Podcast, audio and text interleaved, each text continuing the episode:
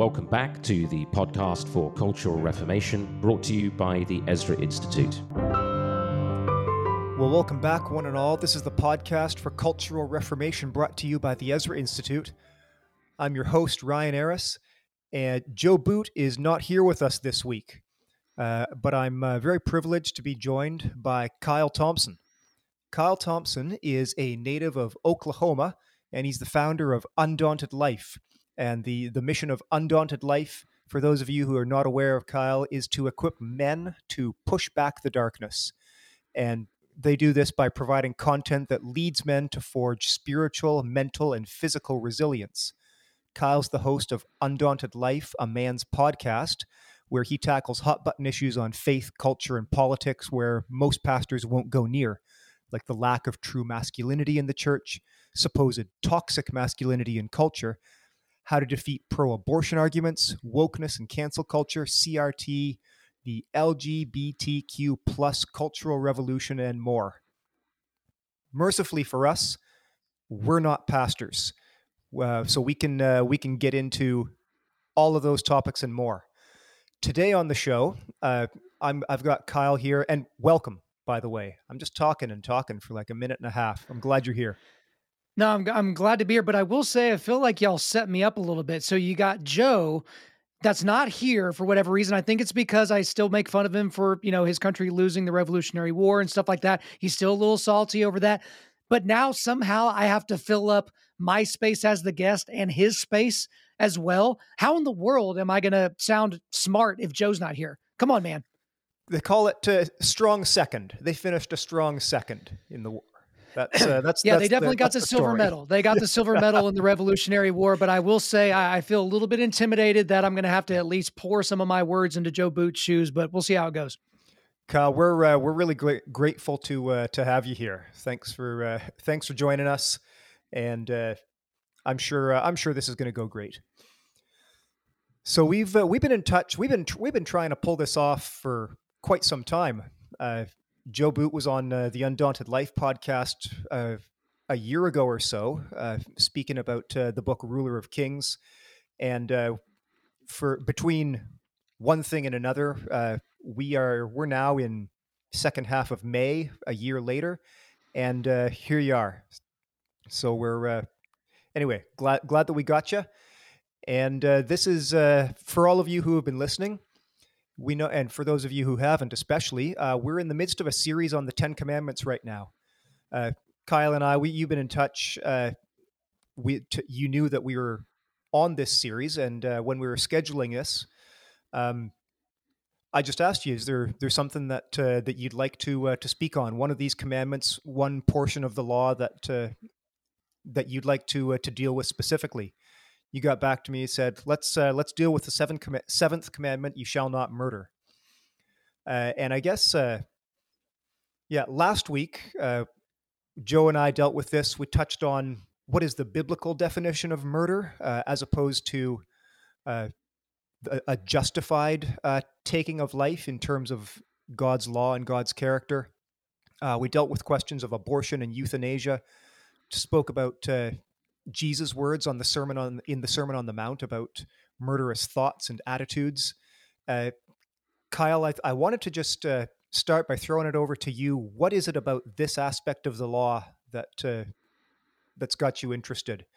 That you said of all of all the subjects, I want to deal with this. Yeah, I guess I would say because it's very misunderstood, and so uh, being the the sixth commandment, I believe it's the sixth commandment, unless uh, my memory uh, serves me wrong. No, um, you're right. I said I said seventh, but I was mistaken. well, so it's the second horizontal commandment because you know the first four are vertical. You've heard probably your pastor say something like that, but it's the second horizontal commandment, and I I can't assume that it's it's there for no reason. I think it's there for a particular reason. But again, it's a very unfortunate uh, translation that will say thou shalt not kill because if you take that literally in our modern parlance and how we use english then we're all pacifists and vegans. Uh, that's essentially what what it means but it's like obviously i'm not going to even try to get into the the you know exegeting or looking at the you know the original hebrew or any of those types of things but there is a, there are different hebrew words for killing and murder and there's like seven different words for the types of killing and types of murder but obviously what's being spoken about here is murder the shedding of innocent blood and I guess the other thing I would say, Ryan, is I have a lot of friends that have killed a lot of people, which is a weird thing to say. But I mean, uh, I have a couple of friends that were in SEAL Team Six, which is the the tippy top upper echelon of the United States military. Uh, one of them killed Osama bin Laden. Another guy I know uh, killed several dozen people. Um, you know, I'm friends with Marines that killed a bunch of people to try and get their you know their guys out of a hot position. I I have friends that are uh, special forces or Green Berets these people have killed a lot of people. And one of them specifically is a guy named Bill Rapier, uh, great Christian man, but the the guy's a very dangerous man as well and we've kind of gotten lulled to sleep by kind of modern ministry to where we get this idea that in order to be a christian you need to be incredibly soft and also incredibly incapable of violence and i just don't know where where you get something like that which you know break breaks off into a lot of other different areas uh, that i'm sure we'll get into as we we go throughout the interview. But for me taking a, a stance like i do that image bearers of Christ should protect other image bearers of Christ that are being violated physically. Um, that that's something that's very very important to me, and it's something that I prepared myself to do. It's something that I train constantly, so that when I'm put in that position, that I can respond adequately and push back darkness in that situation. And so, yeah, that's why I wanted to talk about it. Right on, and that uh, I knew. Uh I knew something about uh, sort of your your background and your circle. I wasn't uh, wasn't aware of those specifics, but that's uh, that that's not everybody uh, who can say that uh, that make those kind of claims in relationships. Uh, why don't why don't we start there? Um, you you spoke about the the unfortunate unfortunate association of killing with all taking of life. that's a that's a perspective that we have in common. I think uh, that uh, most Christians you know, would uh, would say that there are certain situations where the taking of life is justified. Uh, but uh, let's let's deal with this question of uh, you know of war or self defense or even something sort of more targeted, where it's the like the active pursuit of of you know somebody like like a terrorist, where you're there not it's not an active self-defense situation. It's not a uh, an open declaration of war but it's a targeted pursuit. So w- what i would say is if you talk to people that have been in warfare targeted pursuit is defense in a lot of situations. Because there's this idea and this comes from you know people that have been raised by their mothers or by their wimpy fathers that you don't hit until you get hit back uh, but there's a, very famous mma fighter here in america his name's chael sonnen he's like whoever taught you that has never fought before because why would I let you throw the first punch? Because the first punch might end the fight. If you enter my bubble of safety and you, and I get away from you or I push you away and you keep entering my bubble of safety, the best line of self defense for me is to attack you. Right. And I'm justified in doing so. And so when you talk to these men that have been downrange, that have been in these situations that the, the government can't even claim were actually happening because technically we weren't in that country at the time that we were in that country, kind of a thing. In those moments, they were defending themselves, they were defending the other members of their teams, and they were also defending us right? So that they were keeping these men because we're killing them over there so they don't come over here and kill us or go into countries in Europe and kill them. And so, just in general, there, there's a whole lot more we can get into there. But just in general, I would say that sometimes to, to be coy, you know, or, or maybe I don't know how you would say it, but it's just sometimes the best defense is a good offense. Hmm. Hmm. So what's uh, what's really interesting there, uh, I, I, I like the way that you put it there to uh, that we have to uh, to stop basically stop them before they come for us, uh, knowing that there right. is an active will to uh, to come for us. Um, it's really interesting. Obviously, the uh, you know these are military actions. These are actions taken on behalf of of the state, of our uh, our civil government and the the military. What's really interesting, we can talk about that in a sort of a military overseas terror context, but there's a totally different mindset. It, se- it seems to me, uh, and uh, this is probably especially more so because I'm in Canada. But uh, there's a totally different mindset when it comes to people on the ground and the the uh, you know the role of our uh, our prison system. Uh, so we've uh, here in Canada. Uh, I don't know if you know this. You'd you'd have no reason to know it, but uh, there, we don't have capital crimes. There aren't any. I know that uh, there are that. there are still uh, a handful in the states, depending on wh- which state. But uh, there's there's no uh, no ca- no capital punishment uh, in Canada, um, and that is uh, like look looking at that strictly biblically. That is the state uh, abdicating. That is the state not fulfilling uh, its appointed role in punishing evil. Uh, maybe, and maybe you can just enlighten me. What is the uh, what is the general American attitude uh, towards uh, towards capital punishment? I and how does that jive? Is that is that a disconnect just because I'm here in a in a different different context, or or do you have some of that there? I would say there's a yeah, I would say there's a little bit of a disconnect. Uh, I would if I would venture to guess because I don't know the the the the stats are off the top of my head that the majority of the people in America are not for capital punishment because they've been convinced that many of the people on death row are actually innocent. You know, they'll Right. watch some documentary that'll selectively edit things out. We had one of those situations here in Oklahoma a couple of years ago where a murderer uh, wa- had his sentence commuted like the day before he was supposed to be executed. And I was making the argument that this man should be dead right now. He took a life in in cold blood, and he should pay the penalty of death for that. The thing that I think is interesting is in this country, we all do univariate analysis. Okay. We love to do univariate analysis. This thing happened. This is the reason why. And we don't like to go any deeper than that. So if you ask someone, hey, are you for capital punishment? They'll say yes or no without really thinking about it. And then they'll be like, oh, well, I don't really know about that situation. Biblically, I can defend the death penalty for people that kill other people. Right. But for Mhm. me personally, I think rapists and pedophiles should be executed as well.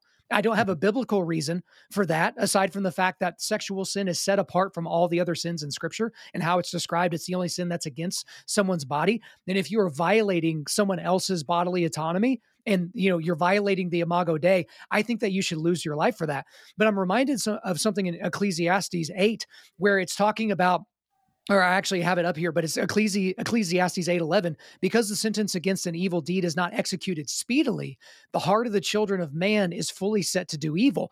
My Hmm. biggest problem with capital punishment in the United States is that we don't have an express lane. So you are convicted for murder, and we only kill people for killing people, and there usually have to be extenuating circumstances, like you killed multiple people, uh, you raped one before you killed them, or after you killed them, you kidnapped them and tortured them first. Those are the crimes for which uh, in the states that have capital punishment that we will say somebody deserves to die. But then what happens? They have an appeal. And then what happens? They have another appeal. And then they might get another appeal and then they're on death row for decades the, the American taxpayer is paying for this person to be alive for decades and decades and decades. And then at the last minute, the governor will typically commute their sentence and they're not actually killed. And you'll see these people, typically leftist people, typically people more liberal, saying, oh, well, capital punishment doesn't work. Look at these states that have capital punishment and look at their crime rates. And again, they do univariate analysis. But can you imagine, Ryan, if you're convicted by a jury of your peers for murdering somebody, your appeal starts tomorrow, right? I'm being a little bit ridiculous. I'm suspending belief here.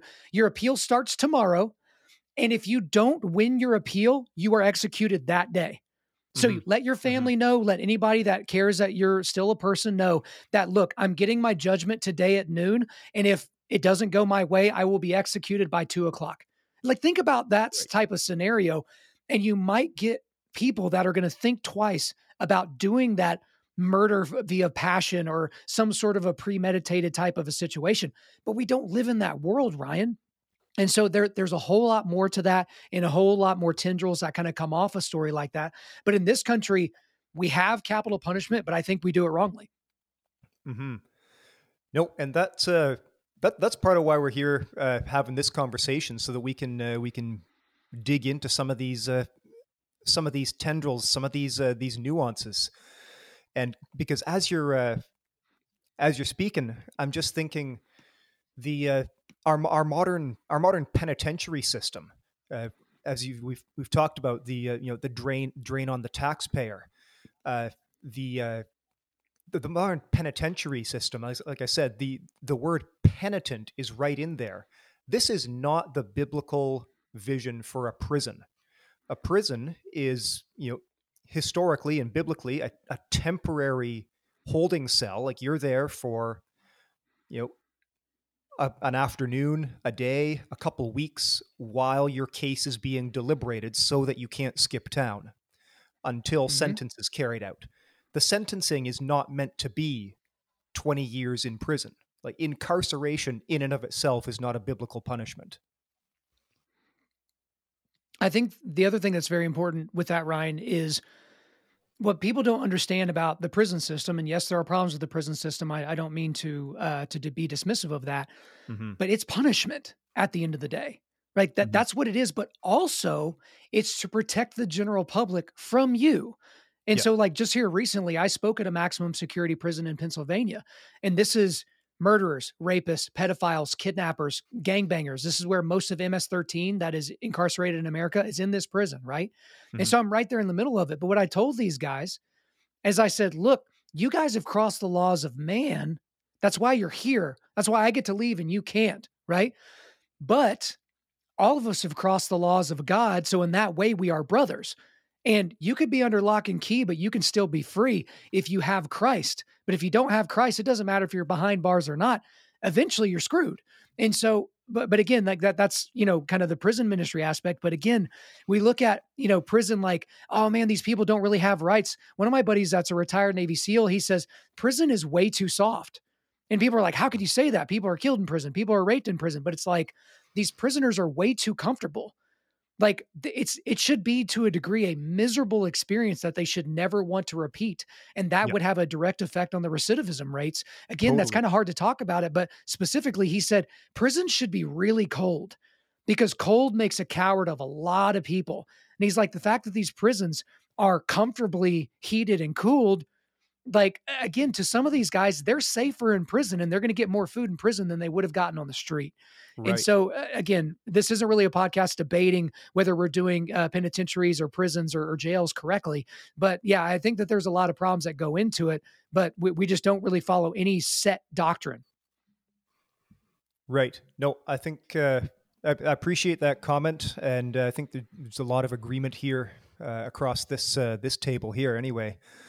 Uh, Kyle, maybe we can uh, mash up some of these, a couple of these threads that uh, that we've had so far. I want to ask, uh, so theologically, biblically, uh, socially, what uh, what do you see as our responsibility when the state will not fulfill its appointed role in punishing evil? Man, that is an enormous question. Uh, are you saying like? The state allows a murderer to go free because they had really good lawyers like can you give me a little bit right. more specifics there? Because i want to make sure i'm in the same vein as you are. Okay sure yeah i uh, that's uh, that i mean that's as that's as specific as i got but i mean it's uh, the we we know that uh, part part of the reason that uh, the death penalty is required for murder in scripture is that uh, you you know you have You've defaced and marred and destroyed an image bearer of God. Uh, right. No, there's no there's no coming back from it. Like there's no restitution possible for in the case of murder. Sure. Um. What? Uh, so I guess wh- where where the state and I think I think we agree that it is it is the role of the state uh, to bear the role of the civil magistrate to bear the sword. It is the state's responsibility to put to to put murderers to death. It's not the job of the family, which is just you know mob justice. It's not right, the job of agree. the church. Um, but uh, where, where you've got where you've got a state, uh, where you've got a justice system that uh, that refuses or declines to prosecute, mm. whether it's uh, you know whether that that guy is back on the street or what uh, okay you know what's the yeah what's uh, yeah. what's the the role? Right so th- this may seem like a little bit of a stretch but but follow me here.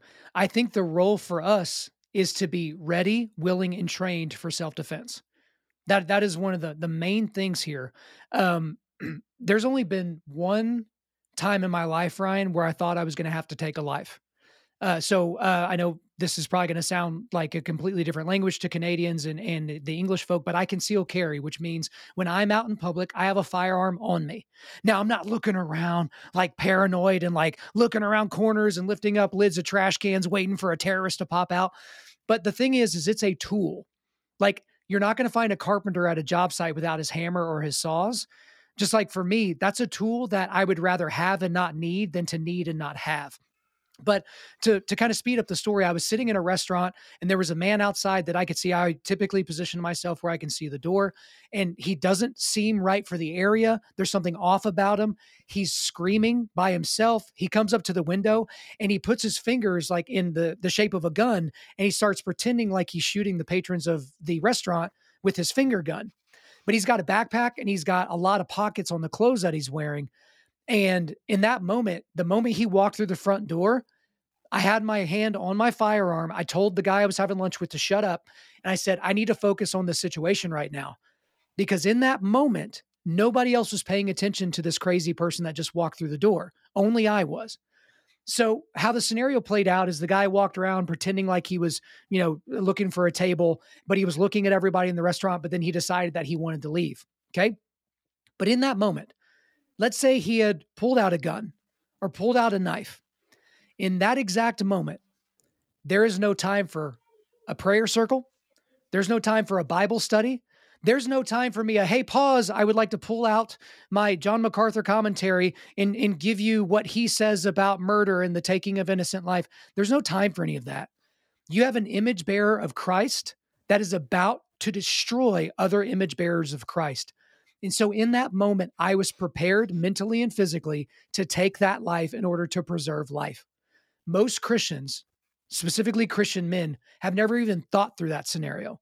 And the problem is, is when you put yourself in that scenario, you will fall to the level of your training. There are mm-hmm. people out there that think, well, you know, if I get into a physical altercation, you know, I'm probably just going to see red and, you know, all of a sudden I'll know how to fight.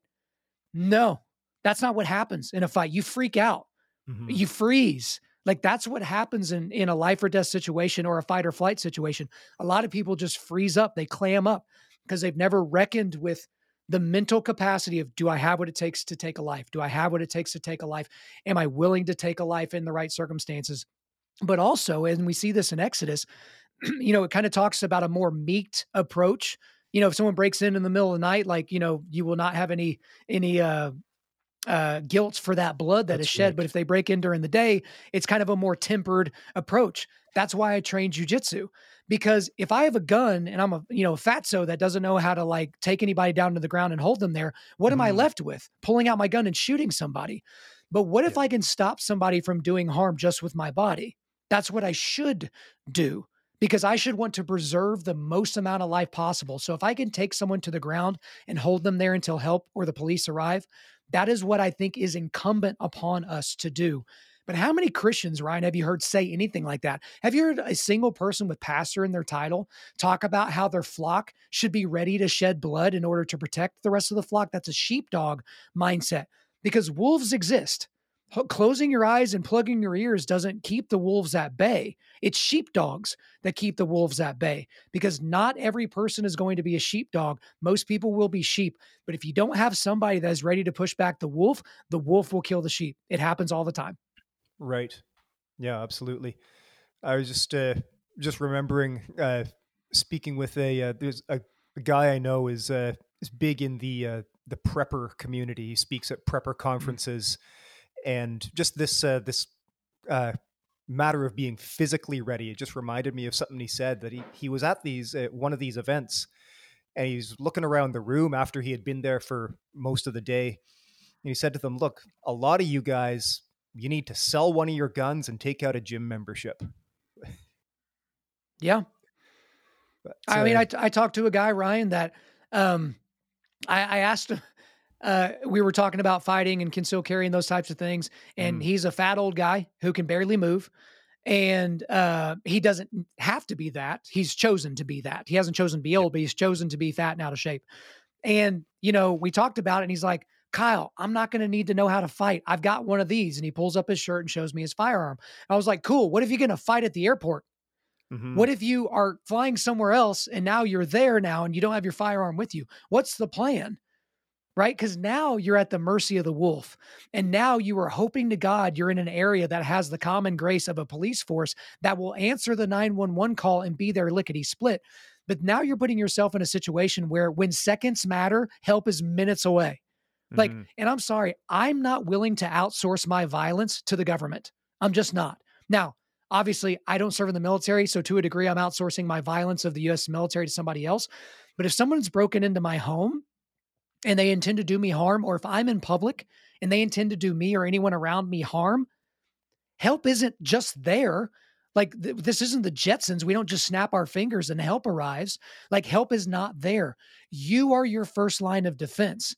But yeah, I mean, aside from the fact that if you don't glorify God with your body in a physical way and take care of the only body that He gave you, you know, a price that was paid for for that body, that's not a good thing. But again, if God needs you to help protect His flock in that moment and you can't run to the edge of the block, like that, that you're a non dangerous man. And a non dangerous man is not a virtuous man, he's a useless man.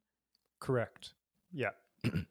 and it's, uh, it's actually that, uh, that gets at a very theological principle that uh, just to get right back to our text here. Uh, so the in in the Ten Commandments, one of the things that uh, that Joe Boot has been saying uh, over the past few weeks, especially, is that you've got a the negative prohibition, you, know, uh, you shall not murder, uh, but that that also enjoins the positive opposite. So what what you're describing here, when we say "do not murder," we're also called to look out for the life of our fellow man. It's not enough for me to like I'm I'm not murdering you right now.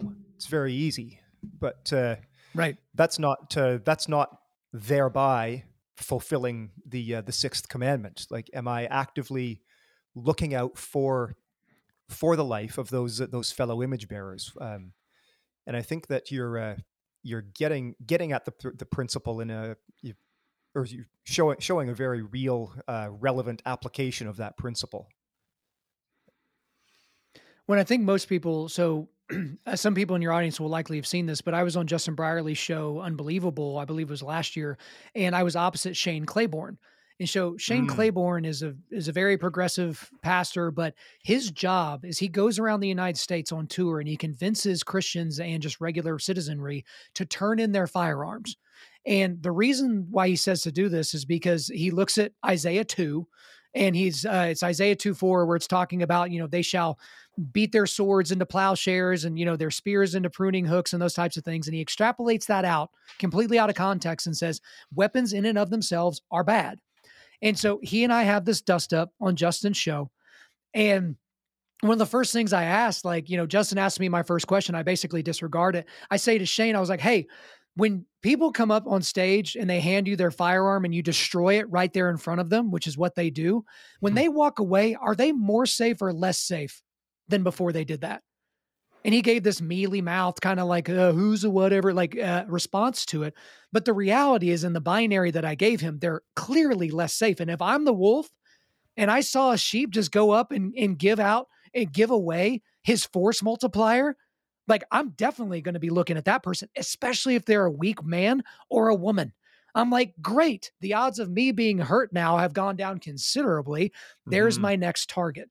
And again, it it when you look at Isaiah 2, the, the key to Isaiah 2 is it's not us that will turn our swords into plowshares and spears into pruning hooks or whatever else was said there in scripture. It's Christ. It's Christ doing that. That's not our job to do those things. And also, you see, like, until Christ comes back and, and retakes his throne, warfare and violence will continue until until the prince of peace returns and I, that's you know isaiah 9 i believe like until that time we're going to be in this world not in this optimal world where, you know, the lion lays down with the lamb and everybody has their best interests at heart.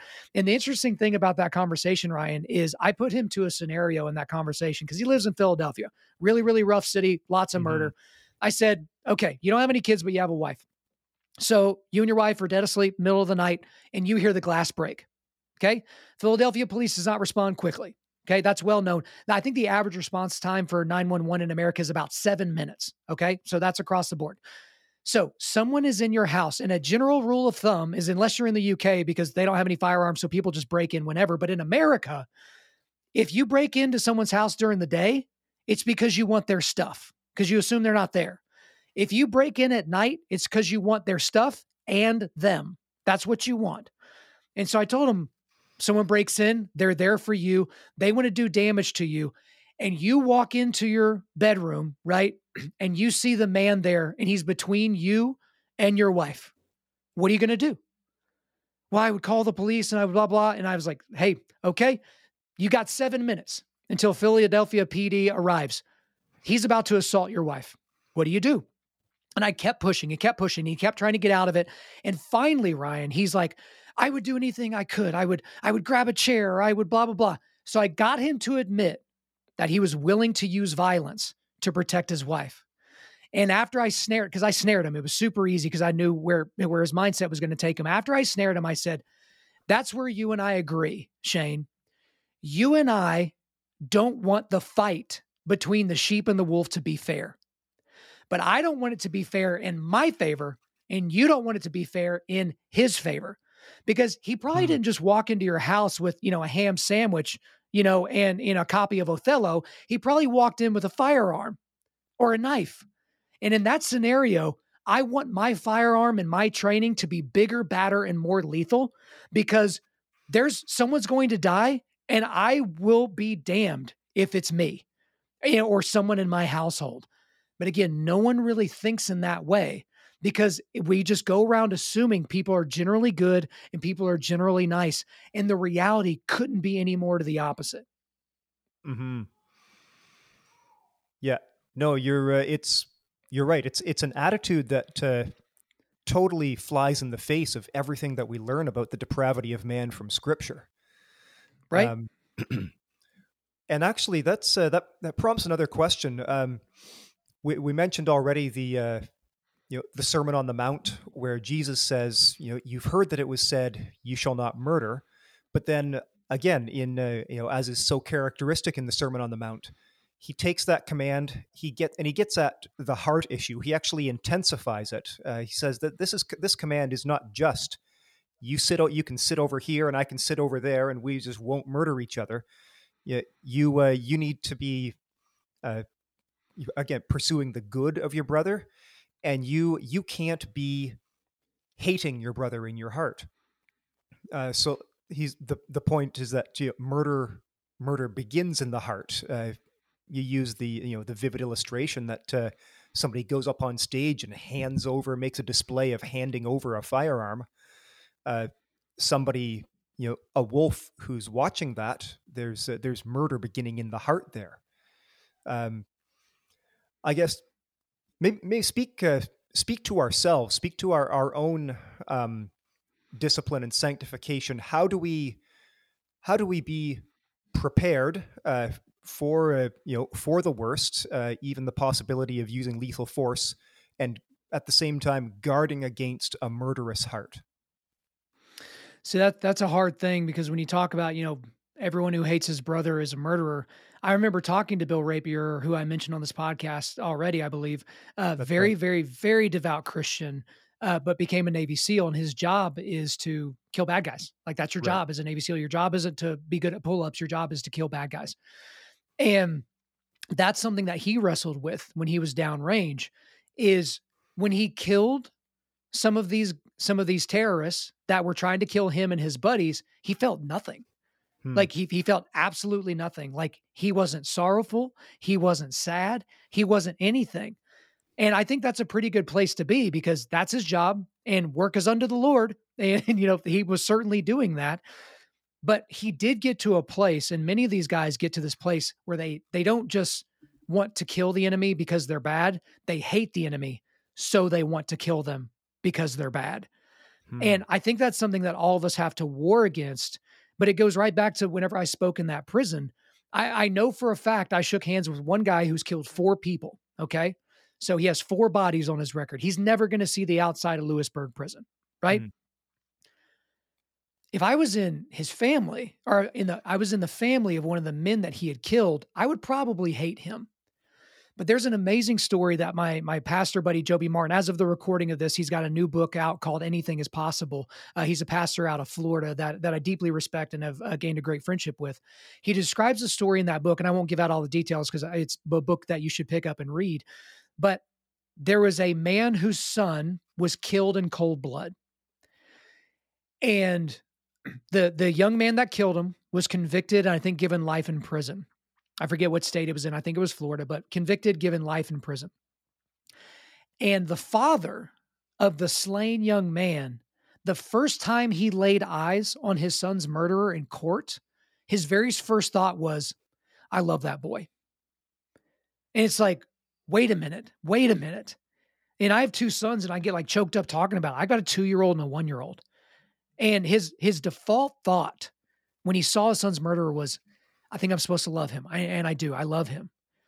And to speed the story up just a little bit, he writes his son's murderer a letter in jail. Like, this is so crazy. This crazy story, Ryan. And he tells this young man who doesn't have a father, shock of all shocks, this young man doesn't mm-hmm. have a father. He says, Look, I, I, I forgive you for what you did to my son. I miss my son dearly. I wish you hadn't have taken him, but I, I want to be your father if you would have me. I would love to care for you for as long as I'm able to, uh, you know, and and be like your father on this earth. And you know, the the guy responded, and you know, the the the young man, the murderer, was just overwhelmed by it. But then they met up, and like they had this tear filled, almost like reunion between a father and a son who had never met before, right? Um, and it was just this incredible experience. And I think that's a good example that kind of, you know, aligns with your question, which is that's a way to to fight against your murderous heart is to put yourself like I've played the scenario out in my head about a million times about what I would do if somebody was about to attack or kill me or anybody else in my family. Mm-hmm. But I haven't ran that same scenario for what if I'm not good enough to stop it or what if I'm not there and someone kills my wife or my sons? Yeah. Do I have the capacity to not hate that person? Uh, when you see these people, I think Dylann Roof, he was that white supremacist that went in and shot up uh, that church years ago, that black church here in the United States. Right. Within 24 hours, the members of that church, of the slain family members, got up one by one and told Dylann Roof to his face, you know, via you know camera or whatever, "Son, I forgive you. Please accept the gospel of Jesus Christ. It's the only hope that you got. You know, I I, I hate that my family's not here, but I don't hate you. I forgive you. Please accept the blood of Christ." And I still to this day, I'm like, how? Like, how could you have that mindset if not that you take the gospel so seriously and you take your own depravity so unbelievably seriously? So I mm-hmm. guess the that's a really long way of answering your short question, but the gospel's the answer. You keep reminding yourself that you are nothing without the gospel of Christ, and so is everybody else, murderer or not. No, I think uh, I think that's an excellent answer. I really really appreciate that, and the uh, you know those those true life stories really put uh, put weight behind it. I think. Um, Kyle, I really appreciate your time. Uh, this is something that uh, is is important to you, and I uh, I recognize that for people who are interested in in learning more about uh, about this question or who are uncertain like like you're the things that you're talking about need uh, need a bit of, of, of exposure need to be sought out and uh, considered especially by people who have not uh, thought this way before. Uh, what are some what are some resources that uh, that you might recommend or what are some uh, some of the things that you might you might counsel or suggest for them yeah, so I already mentioned that uh, YouTube debate or just the the debate on Justin Brierley's show of uh, mm-hmm. uh, Shane Claiborne. I'll actually, if you don't mind me looking right here, I'll actually get you the exact. Um, the exact number of that podcast just so people can easily look at that because that was a good idea of like hey here's what some people think. Okay it's episode 370 370 of the unbelievable podcast with justin brierley shane claiborne versus kyle thompson mass shootings gun violence and the usa's second amendment. So uh, that that would be a good one for you guys to check out on youtube or apple podcasts or whatever. But also on on my podcast feed if i can't find it in the next five seconds i, I won't um, I won't give it to you, but I've done a huge breakdown of what the Bible thinks about self-defense and and murder and those different things. And um, overall, I think that that would be a good one to try and find. Again, I'm, sorry I don't know the the number right off the top of my head, and doesn't look like I can find it very quickly. But what, those uh, would be we'll good do, resources. Give me, give me, a link. We'll put that in the show description, and uh, we'll just uh, just acknowledge that that's there. Yeah, we, we can look at that because uh, I, have I've talked about it a lot on my show. So, guys, Undaunted Life, a man's podcast. So, after the Uvalde shooting, uh, where those uh, elementary school age children were were shot, murdered, and also teachers, again, those are the moments where it's like we're going to stand on the bodies of dead children in order to take your guns away from you. But there's also things that I wasn't able to talk about in that debate, and I believe other places. But you know, specifically like people in the UK, people walk around the UK and they look at people in the US and they're like, I don't get the the fascination with guns, and and I think people people in America, some people go too far. They've created idols out of their firearms. You know, they're printing scriptural verses on their AR-15s. I was like, yeah, I don't think y'all got the point. I don't think mm. I don't think y'all are using that scripture properly. But at the same time, people in the UK are walking around as if their little bitty island will never be invaded ever again. And if you if you want to know kind of what things look like in Taiwan right now, they're training the populace with airsoft airsoft rifles just in case the Chinese invade. Why do you think they're doing that? It's because the military of Taiwan is not able to push back the military of China. But as we can see right now with Russia invading the Ukraine, they're getting pushed back like they never expected. And it's the populace that's fighting back, not just the military. And so, again, we, we get into all these different things about Second Amendment and all that because part of the Second Amendment here in the United States is so that we can push back tyranny here in this country and abroad. And that's part of the reason why if you're going to attack America, you better pack a lunch, especially when you get to the South, because you got a bunch of corn fed farm boys that are ready to throw down. And, you know, we don't have jets and we don't have tanks, but we got a lot of moxie and we got a lot of ability to push back. But I will certainly uh, get those links and get them over to you so you can put them in the show notes. Perfect. Kyle Thompson, I've really enjoyed this conversation. It's uh, been long in coming, and I'm, uh, I'm grateful for it. Undaunted Life is Kyle's podcast, and uh, that's the uh, the website as well, right? Undaunted.life.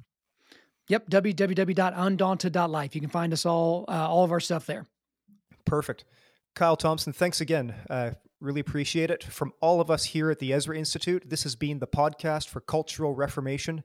We remind you that from for from him and through him and to him are all things May God be glorified, and we'll look forward to being with you again next week.